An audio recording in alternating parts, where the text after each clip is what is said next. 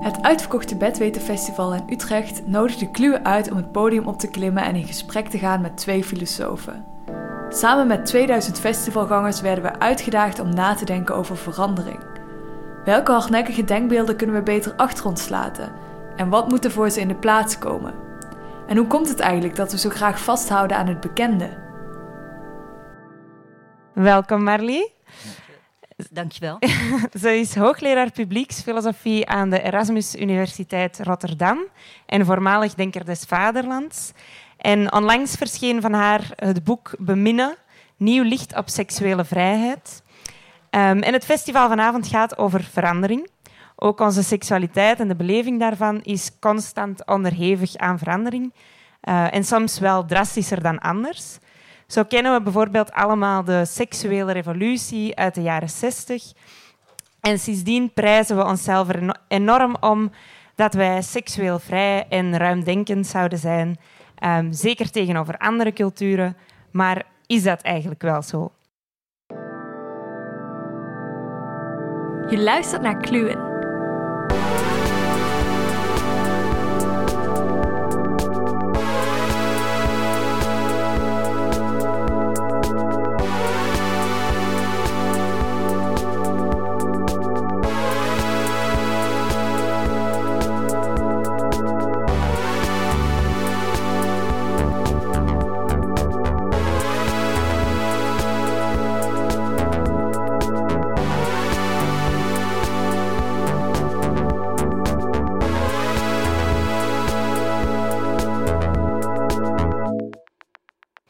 Nu, de luisteraar ziet dit niet, maar jullie hopelijk wel. En ik was in de jaren 60 nog niet geboren. Um, dus Marleen, wel. vandaar de vraag aan jou. Uh, of ja, niet dat jij het eerste hand zou moeten kennen, maar je hebt er wel onderzoek naar gedaan en ook filosofische reflectie over gedaan. Dus vandaar de eerste vraag: waar bestond die revolutie eigenlijk uit? Of waarover vertellen we dat die ging? Ja, we vertellen dat uh, de seks onderdrukt was en dat we die bevrijd hebben. Maar ik denk als je kijkt van wat de seksuele revolutie inhoudt, dat je moet zeggen dat de uitvinding en op de markt komen van de pil een hele grote rol heeft gespeeld. En dat gebeurde in de jaren zestig waardoor uh, seks en voortplanting plots twee verschillende dingen waren. Daarvoor was, je natuurlijk, was het natuurlijk zo, als je als vrouw seks had met een man, dan was de kans toch wel heel groot dat je vervolgens zwanger was. Mm. En dan zat je met een kind. Ja, dat bepaalt nogal je leven. Dus seks en voortplanting hoorden per definitie bij elkaar. En dat veranderde door de pil. En daardoor leek het alsof je op alle momenten van de dag seks kon hebben. Mm. Wat enerzijds bevrijdend was, maar anderzijds, en ik denk dat dat de tijd is waar we nu in zitten, uh, werd ook duidelijk dat vrouwen heel erg goed moeten weten wat het is om nee te zeggen. En dat ze niet altijd beschikbaar willen zijn. Want de pil, dat liep toch, riep toch de reactie op van nou, dan zijn die vrouwen dus ook altijd seksueel beschikbaar. Hm. Dus de grote verandering in de jaren 60 was de pil. En die uh, zorgde ervoor dat wij uh, meer moesten beginnen nadenken over seks, omdat we het niet meer enkel om de voortplanting deden. Um, en uh, dat is een revolutie geweest. Ja, maar ik denk dat je het ook nog erbij op moet tellen dat uh, de vrouwenbeweging in die tijd ook opkwam. En vrouwen, natuurlijk juist omdat seks en voortplanting niet meer aan elkaar waren gekoppeld, ook zeiden van hé, hey, maar dan willen wij baas in eigen buik zijn. Mm -hmm. Dus wij willen ook zelf kunnen bepalen of wij kinderen willen, wanneer wij kinderen willen. Wij willen ook uh, abortus uh, kunnen hebben mm. als dat nodig is. Dus er ontstond ook een hele krachtige vrouwenbeweging die vrouwen ook leerde om datgene wat er in de persoonlijke sfeer gebeurde, om dat politiek te maken. Hè. De leus was ook, het persoonlijke is politiek. Mhm. Waarmee vrouwen ook echt uh, de, de, de, de bres op gingen op allerlei fronten. En eisten dat ze niet meer achter het aanrecht hoefden. Dat ze niet per definitie kinderen hoefden krijgen. Dat ze carrière konden mhm. maken. Dat ze gelijk betaald konden worden, met, uh, net als mannen. Dus daar ontstond een hele krachtige vrouwenbeweging. Mhm. En de revolutie, uh, nu klinkt het alsof die wel tamelijk revolutionair was. Um, maar in het boek uh, geef je eigenlijk een andere boodschap ook mee, uh, die elkaar niet per se hoeven uit te sluiten, maar dat die revolutie ook minder revolutionair was dan we misschien denken. En dat we nu denken, hoera, we zijn vrij na de revolutie, maar dat we daar misschien vraagtekens bij kunnen plaatsen. Ja, in die tijd is uh, het idee ontstaan dat uh, seks onderdrukt was en dat dat bevrijd moest worden. Eigenlijk is het, zie je dat al eerder hoor, ook al eerder in uh, de loop van de 20e eeuw. Het idee van dat seks een hele energetische kracht is, die, die, die, die moet gewoon de vrijheid krijgen. En um, nou is het voordeel dat als je uh, streeft naar seksuele vrijheid als vrouwen of ook, hè, want dat was vrouwen of hetero's en homo's werden feitelijk gelijk aan elkaar door de uitvinding van de pil. Want als seks niet meer betekende dat er kinderen kwamen, wat was dan nog het verschil tussen homo en hetero? En je ziet de, vanaf de jaren 40 een enorme strijd ontstaan, ook voor homo's, om uh, niet langer uh, als een medisch geval gezien te worden, dat niet langer gecriminaliseerd werd. Dus zowel de vrouwen als de homobeweging uh, ontwikkelen zich enorm. Maar daarin ontstaat op een of andere manier, vanuit dat idee dat de seks onderdrukt is, zie je ontstaan dat mensen zich seksueel moeten gaan bekennen. En een van de eerste die dat uh, onder woorden heeft gebracht is de Franse filosoof Michel Foucault, die uh, in de jaren zeventig schreef. Uh, wat er feitelijk gebeurt, is dat je zo'n beweging in gang zet rondom een seksuele identiteit. En het lastige van seksuele identiteiten is dat ze ja, je kunnen helpen om je met elkaar te verenigen. Maar het kunnen ook een soort gevangenissen worden. Het kunnen ook identiteiten zijn die opgelegd zijn. Um, misschien juist wel door uh, medici en psychiaters die uh, anderhalf, anderhalve eeuw eerder uit hebben gevonden dat er een verschil zou zijn tussen homo en hetero. En dat dat iets is wat in jouw persoon mm. zou zitten. En hij zegt van ja, we moeten heel kritisch zijn over die seksuele identiteiten. Want op het moment dat jij bekent tot een bepaalde seksuele identiteit, dan ben je ook heel makkelijk te plaatsen, te mm. categoriseren. En je ziet dat op het moment dat dat gebeurt, um, dat je ook onderworpen wordt aan allerlei machtswerkingen. Aan mm. regeringen die gaan zeggen van nou, uh, we gaan jonge mensen toch al heel snel laten merken dat als je seks hebt, dat je ook ziektes kan krijgen. Mm. En dat je snel naar de GGD moet gaan als je relatie uit is en je weer een volgende gaat. En dan moet je toch zeker weten dat je geen geslachtsziektes hebt. Dus er zijn allerlei controlemechanismes die uitgeoefend worden via de seksuele bekentenis, via de seksuele identiteit. En die bekentenissen, die klinken mij in ieder geval heel erg bekend in de oren. Het lijkt me alsof we vandaag uh, heel veel van dat doen en ook elkaar aanmoedigen om dat te doen. Um, als ik denk aan gesprekken tussen mij en mijn vrienden, um, dan gaat het over uit de kast komen en, en op wie val jij en wat ben jij. En voor veel mensen lijkt het ook een, een soort um, ja, een plaatsen van zichzelf te zijn. Maar als ik het goed begrijp, uh, werken die ook beknellend volgens jou? Ja, kijk, de achtergrond van het bekennen zit al heel lang in onze cultuur. Uh, dat, dat zit al bij de vroege kerkvaders tussen de tweede en de vijfde eeuw. Dan zie je dat in het christendom, en het Westen is een nog grotendeels christelijke cultuur. Ook al zelfs in landen als in Nederland, waar we steeds meer seculier zijn, mhm. zou ik zeggen, we zijn toch heel erg een christelijke cultuur. En de christelijke cultuur heeft uh, de, de seks tot iets zondigs gemaakt. En ook tot iets wat in je ziel zou zitten. Mhm. En al bij de kerkvaders zie je dat ze de gelovigen uh, dwingen om te bekennen wat er in hun binnenste aan zondige gedachten zit.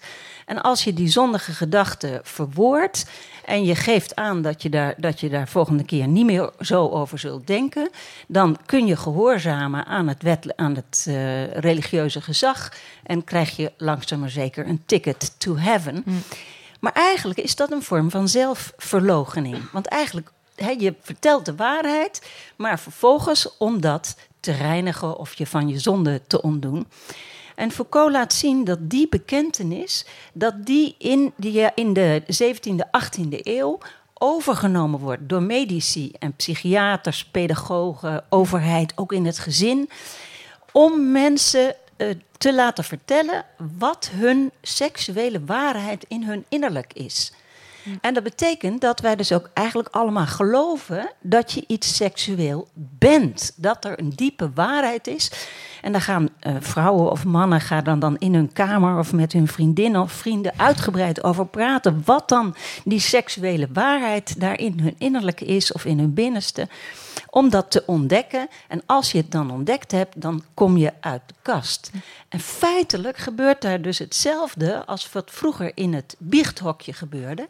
Je bekent dus wat je bent en dan uh, word je daar, krijg je ook daar erkenning voor. En het is de vraag of dat nou vrijheid is. Mm. Foucault maakt een heel mooi onderscheid tussen het doen van liefde of het je uitspreken over je seksuele identiteit. En in onze tijd is de aandacht helemaal naar dat uitspreken van het seksuele, van de seksuele waarheid gegaan. En het is de vraag of, dat nou, of we daarin nu niet eens een nieuwe revolutie zouden moeten aangaan. En dat is de revolutie die jij bepleit in jouw boek dan?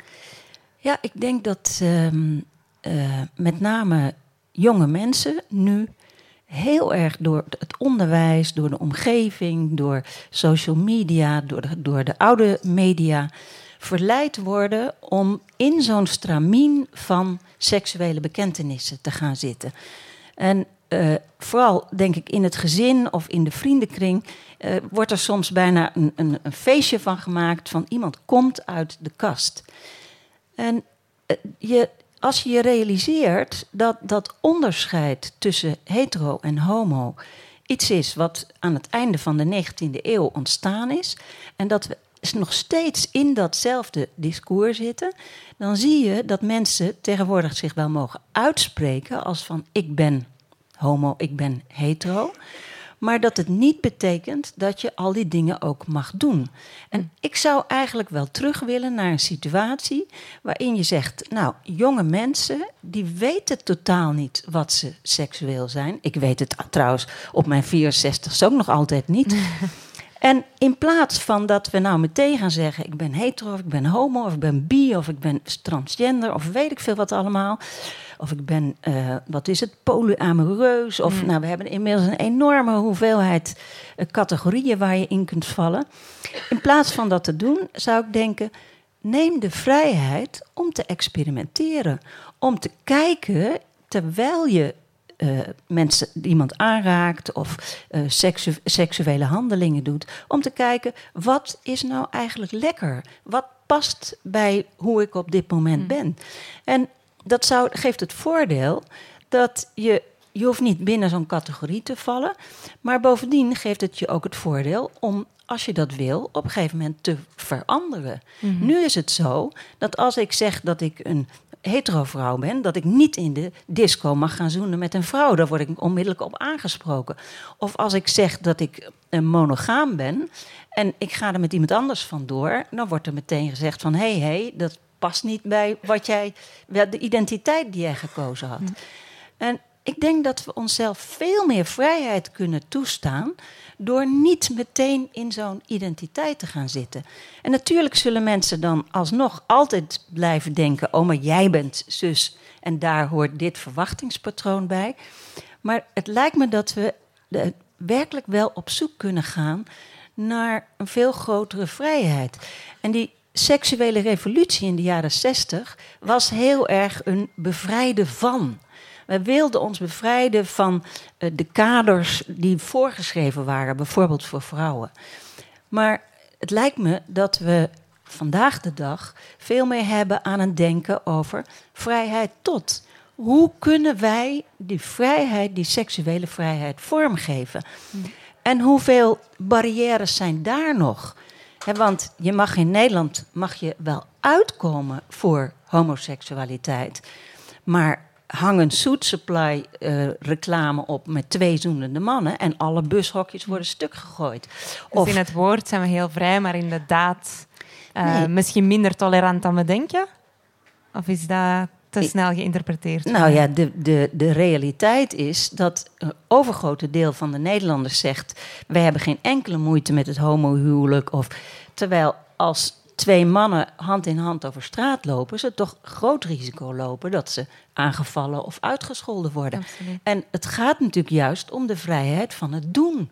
En als jij je uit mag spreken, maar je mag ondertussen niet met je geliefde op straat zoenen, ja, wat betekent die vrijheid dan precies? Mm. En dat is voor mij reden om te zeggen van nou, eigenlijk moeten we het nog veel meer doen en laten zien. En die dwang om ons voortdurend uit te spreken, die, ja, ik bedoel, die is belangrijk, maar ik denk dat die minder belangrijk hoeft te zijn dan dat die nu is. Oké, dus het tonen is belangrijk. Dus straks moeten wij allemaal de zaal Nou nee, nee, nee want dan, dan ben je, als je heel erg moet tonen, is het weer een, hè, van dat je, je moet uit de hm. kast komen. Terwijl ik denk van nee, je moet de vrijheid nemen. Ja, je moet überhaupt niks. maar je, je kunt de vrijheid nemen om te experimenteren hm. en te kijken van wat, wat, wat wil ik eigenlijk in het lichamelijke contact met de hm. ander? Dan is de volgende vraag natuurlijk, hoe doen we dat op dit moment in een maatschappij waar we zoveel woorden hebben voor al die geaardheden, waar dat we ook bijvoorbeeld het huwelijk hebben als instituut dat um, koppels met twee aan elkaar verbindt. Um, ja, hoe, hoe raak je daaruit? En hoe zouden we ook niet kunnen denken dat voor sommige mensen die termen bijvoorbeeld op dit moment juist heel belangrijk kunnen zijn om zichzelf een plek te geven, om ergens uh, zichzelf te begrijpen misschien op een manier. Dus hoe gaat heeft, die overgang ja, eruit het heeft, het heeft uh, als individu uh, op het moment van bevrijding heeft het iets heel aangenaams om je te, te bekennen. Maar het is de vraag of dat tien of twintig jaar later ook nog steeds zo is. Als ik het verhaal hoor van een, twee vriendinnen van mij die waarvan de ene dan op haar werk plots te horen krijgt. Nou, qua diversiteit zijn we wel goed. Want we hebben een, uh, iemand uit, uh, weet ik veel wat, een een of ander land. We hebben een pot en dat is dan naar haar toegericht. Mm En natuurlijk wil zij, weet je, zij, zij wil gewoon in vrijheid met haar vriendin leven. Maar op het moment dat die ander jou plots gaat categoriseren van oh, we hebben aan de diversiteit voldaan, want jij bent de pot, dan is het plotseling ja, iets waar je misschien wel helemaal niet, uh, niet in wil. En uh, ik, ik vraag me heel vaak af wat de reden is waarom jonge mensen uh, in Nederland langer, later aan seks beginnen. En het zou, dat me niet, niet. het zou me niet verbazen als dat komt omdat ze eerst moeten bekennen en weten wie ze zijn. En ook door de social media er een enorme transparantie is over wie jij seksueel zou zijn. Dat die vrijheid om te experimenteren steeds, meer, steeds eh, kleiner wordt. Hmm. Ik vraag me nu af. Ik weet niet of je hier al over hebt nagedacht, misschien wel, maar we hebben het dus over ehm, seksualiteit in de zin van seksuele oriëntatie, gerichtheid, in wat je leuk vindt, in je verlangen. Ehm, en het idee of het pleidooi zou dan zijn om, dat, uh, om daar iets, om dat minder te benoemen en meer te doen en meer uit te testen. Uh, gaat dat ook op voor die andere vorm van seksualiteit, namelijk gender? Um, is dat ook iets waarvan Foucault misschien zou zeggen? Uh, waarom moeten we daar zoveel termen voor hebben? Waarom categoriseren we? Um, probeer gewoon, doe gewoon, kijk wat goed voelt. Of gaat die vergelijking niet op? Ik denk dat die vergelijking wel opgaat. Um, je, kijk, ook hier kun je op twee manieren denken. Je kunt denken, hoe meer uh, soorten uh, ja, moet je dat zeggen? Alles, alles tussen man en vrouw in. Hoe meer vormen er zijn, uh, hoe beter. Je kunt ook zeggen, nee, dat is gewoon al zo. Er is een enorme range, range tussen de zeg maar, heel erg mannelijke man en alles daartussen tot de heel erg vrouwelijke vrouw. En um, moet je nou al die verschillende vormen, moet je die allemaal gaan benoemen en uh, in hokjes duwen? He, zoals we aanvankelijk twee hokjes hadden, man en vrouw, krijg je dan misschien 15 hokjes. Mm. Of moet je zeggen, nee, ik wil heel veel speelruimte hebben om uh, daar op allerlei manieren uh, vorm aan te geven. Waar je de ene keer als vrouw in een, in een pak zit en de andere keer misschien juist in een heel, heel vrouwelijk jurkje. Mm. Dus moet je daar niet juist, het juist niet benoemen. En, uh, maar kijk, ik realiseer me ook die, die de tweedeling is in zekere zin een beperking. Dus ik, ook ik wil heel graag van de dichotomie af. Hm. Maar of dat moet door er dan tien categorieën van te maken, of te zeggen: nee, we, we proberen zoveel mogelijk soorten te hebben, maar zonder het allemaal vast te leggen, dan zou ik voor die laatste vorm gaan. Mhm. Dat klinkt als een heel goed pleidooi. Um, in je boek uh, maak je een onderscheid tussen seks en seksualiteit, geloof ik. Ja. Um, zou je daar nog iets over kunnen zeggen? Um, ja, dus het, de seksualiteit is een woord wat past bij de seksgemeenschap, uh, wetenschap. Mm. En uh, de sekswetenschap... Ook wel bij de seksgemeenschap. Ja, sorry, dus die, kennelijk die woorden zitten dicht bij elkaar. Probleem. Um, de, de sekswetenschappen die, staan, die ontstaan uh, tegelijkertijd met de psychologie en de soci sociologie, dus met het ontstaan van de menswetenschappen. Um, en dat woord seksualiteit is feitelijk een wetenschappelijk woord waar je uh, in kaart brengt hoe mensen zich seksueel gedragen. En uh, als Foucault schrijft over seks, bijvoorbeeld uh, in de vierde en vijfde eeuw voor onze jaartelling, waarin die laat zien hoe uh, daar mensen nog totaal niet uh, weten dat er dit soort categorieën als homo of hetero of wat dan ook bestaan. Um, en ook um, de mannen althans. Niet alleen maar een, huwelijk hebben, maar daarnaast ook andere seksuele relaties. Dat is ik bedoel, dat is voor hem zeker geen voorbeeld, want het is een heel vrouwonvriendelijke vorm van uh, liefdesrelaties. Maar stel je voor dat dat zowel voor mannen als uh, voor vrouwen zou kunnen. En je zou mensen niet onmiddellijk categoriseren. Dan zou je kunnen zeggen: Nou, seks is hetgene wat te maken heeft met seksuele handelingen. En bij seksualiteit, dan komen juist al die categorieën naar boven. Dus in die zin ben ik veel meer geneigd om over seks te praten dan over seksualiteit. Of sterker, zou ik liever praten over het doen van liefde. Want het hoeft niet altijd penetratie of uh, uh, meteen allerlei heftige zaken te zijn. Het is ook het, gewoon het aanraken, het beminnen. Mm uh, alles wat te maken heeft met het lichamelijke contact tussen mensen. Oké. Okay. Um, is er iemand in de zaal die nog graag een vraag aan Marley had gesteld? Daar van achter? Ja. Dus de vraag is, ik ga het nog eventjes herhalen. Um, als we niet meer mensen in hokjes kunnen steken of kunnen benoemen, hoe kunnen we dan nog meten met wat voor diversiteit we bijvoorbeeld te maken hebben in de maatschappij, om er dan iets aan te doen of conclusies uit te trekken Um, hoe kan dat als we die termen niet meer hebben of niet meer toepassen? Heb ik dat juist begrepen? Ja, in, in, uh, voor ons in onze tijd is uh, weten staat vaak gelijk aan meten, inderdaad. Uh, dat past heel erg bij hoe wij de menswetenschappen, maar sowieso het menselijk gedrag in kaart brengen. En uh, het is de vraag of dat altijd op die manier moet. Of je werkelijk alles moet weten uh, via het meten. Je zou ook kunnen zeggen van nou, als je wil weten hoe jonge mensen met seks omgaan, dan kun je ook uh, interviews met doen. Je kunt kwalitatief onderzoek doen. Je kunt verhalen, vragen naar verhalen over seks. zonder dat je mensen onmiddellijk in een categorie hoeft in, in te delen.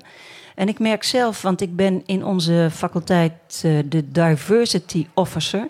Ja, excusez mot hoor. Ik heb het wel eens vertaald als diversiteitsofficier, maar dat viel ook niet helemaal goed. De politie. Precies. De diversiteitspolitie. En het, ik merk wat heel lastig is, want um, ik, niet mijn, er zijn collega's die uh, relaties hebben met mensen van hetzelfde geslacht. En wat heel lastig is, is dat je eigenlijk ook de seksuele oriëntatie als categorie mee wil nemen in het diversiteitsbeleid. Maar ik ga echt niet aan mijn collega's vragen: vinden jullie dat je in het hokje homo valt? Dus ik, ik zit daar onmiddellijk in een onmogelijke situatie.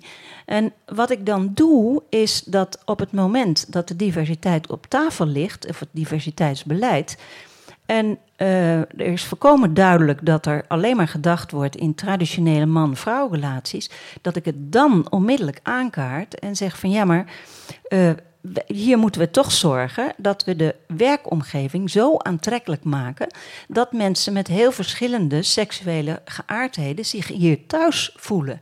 En dat vind ik eigenlijk veel belangrijker dan alleen maar de poppetjes te tellen om te kijken of wij wel voldoende uh, mix hebben in uh, homo, hetero, transgender, nou noem maar op.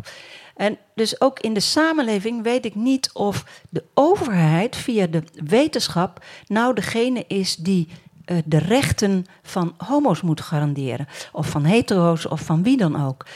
Dat is, dat is zo'n ingewikkelde beweging, want die seksuele revolutie is in gang gezet vanuit de vrouwen- en de homo-beweging. Maar inmiddels is die vrijheidsstrijd is iets geworden wat de overheid vertaalt in wij gaan onze vrouwen, onze homo's beschermen. En ja, het is de vraag of dat de goede weg is. Of het niet zo is dat we steeds opnieuw die vrijheid moeten veroveren van onderop. Oké, ik denk dat dat een heel mooie afsluiter was. We hebben ondertussen ook al geen tijd meer, helaas. Uh, maar Marlie, blijf, blijf jij hier nog eventjes rondlopen? In dat geval denk ik dat je graag uh, nog mensen tegen het lijf loopt die nog vragen hebben. En uh, eventueel nog met een biertje erbij iets bespreekt, spreekt over seks of niet spreekt over seks. Of... Uh, ik wil Marlie een heel groot applaus geven om hier te zijn. Dankjewel. Dankjewel. Dit was Kluwen, een filosofische podcast over de knopen van het mens zijn. Bedankt aan onze gasten en aan Anne Lucassen voor het beeld.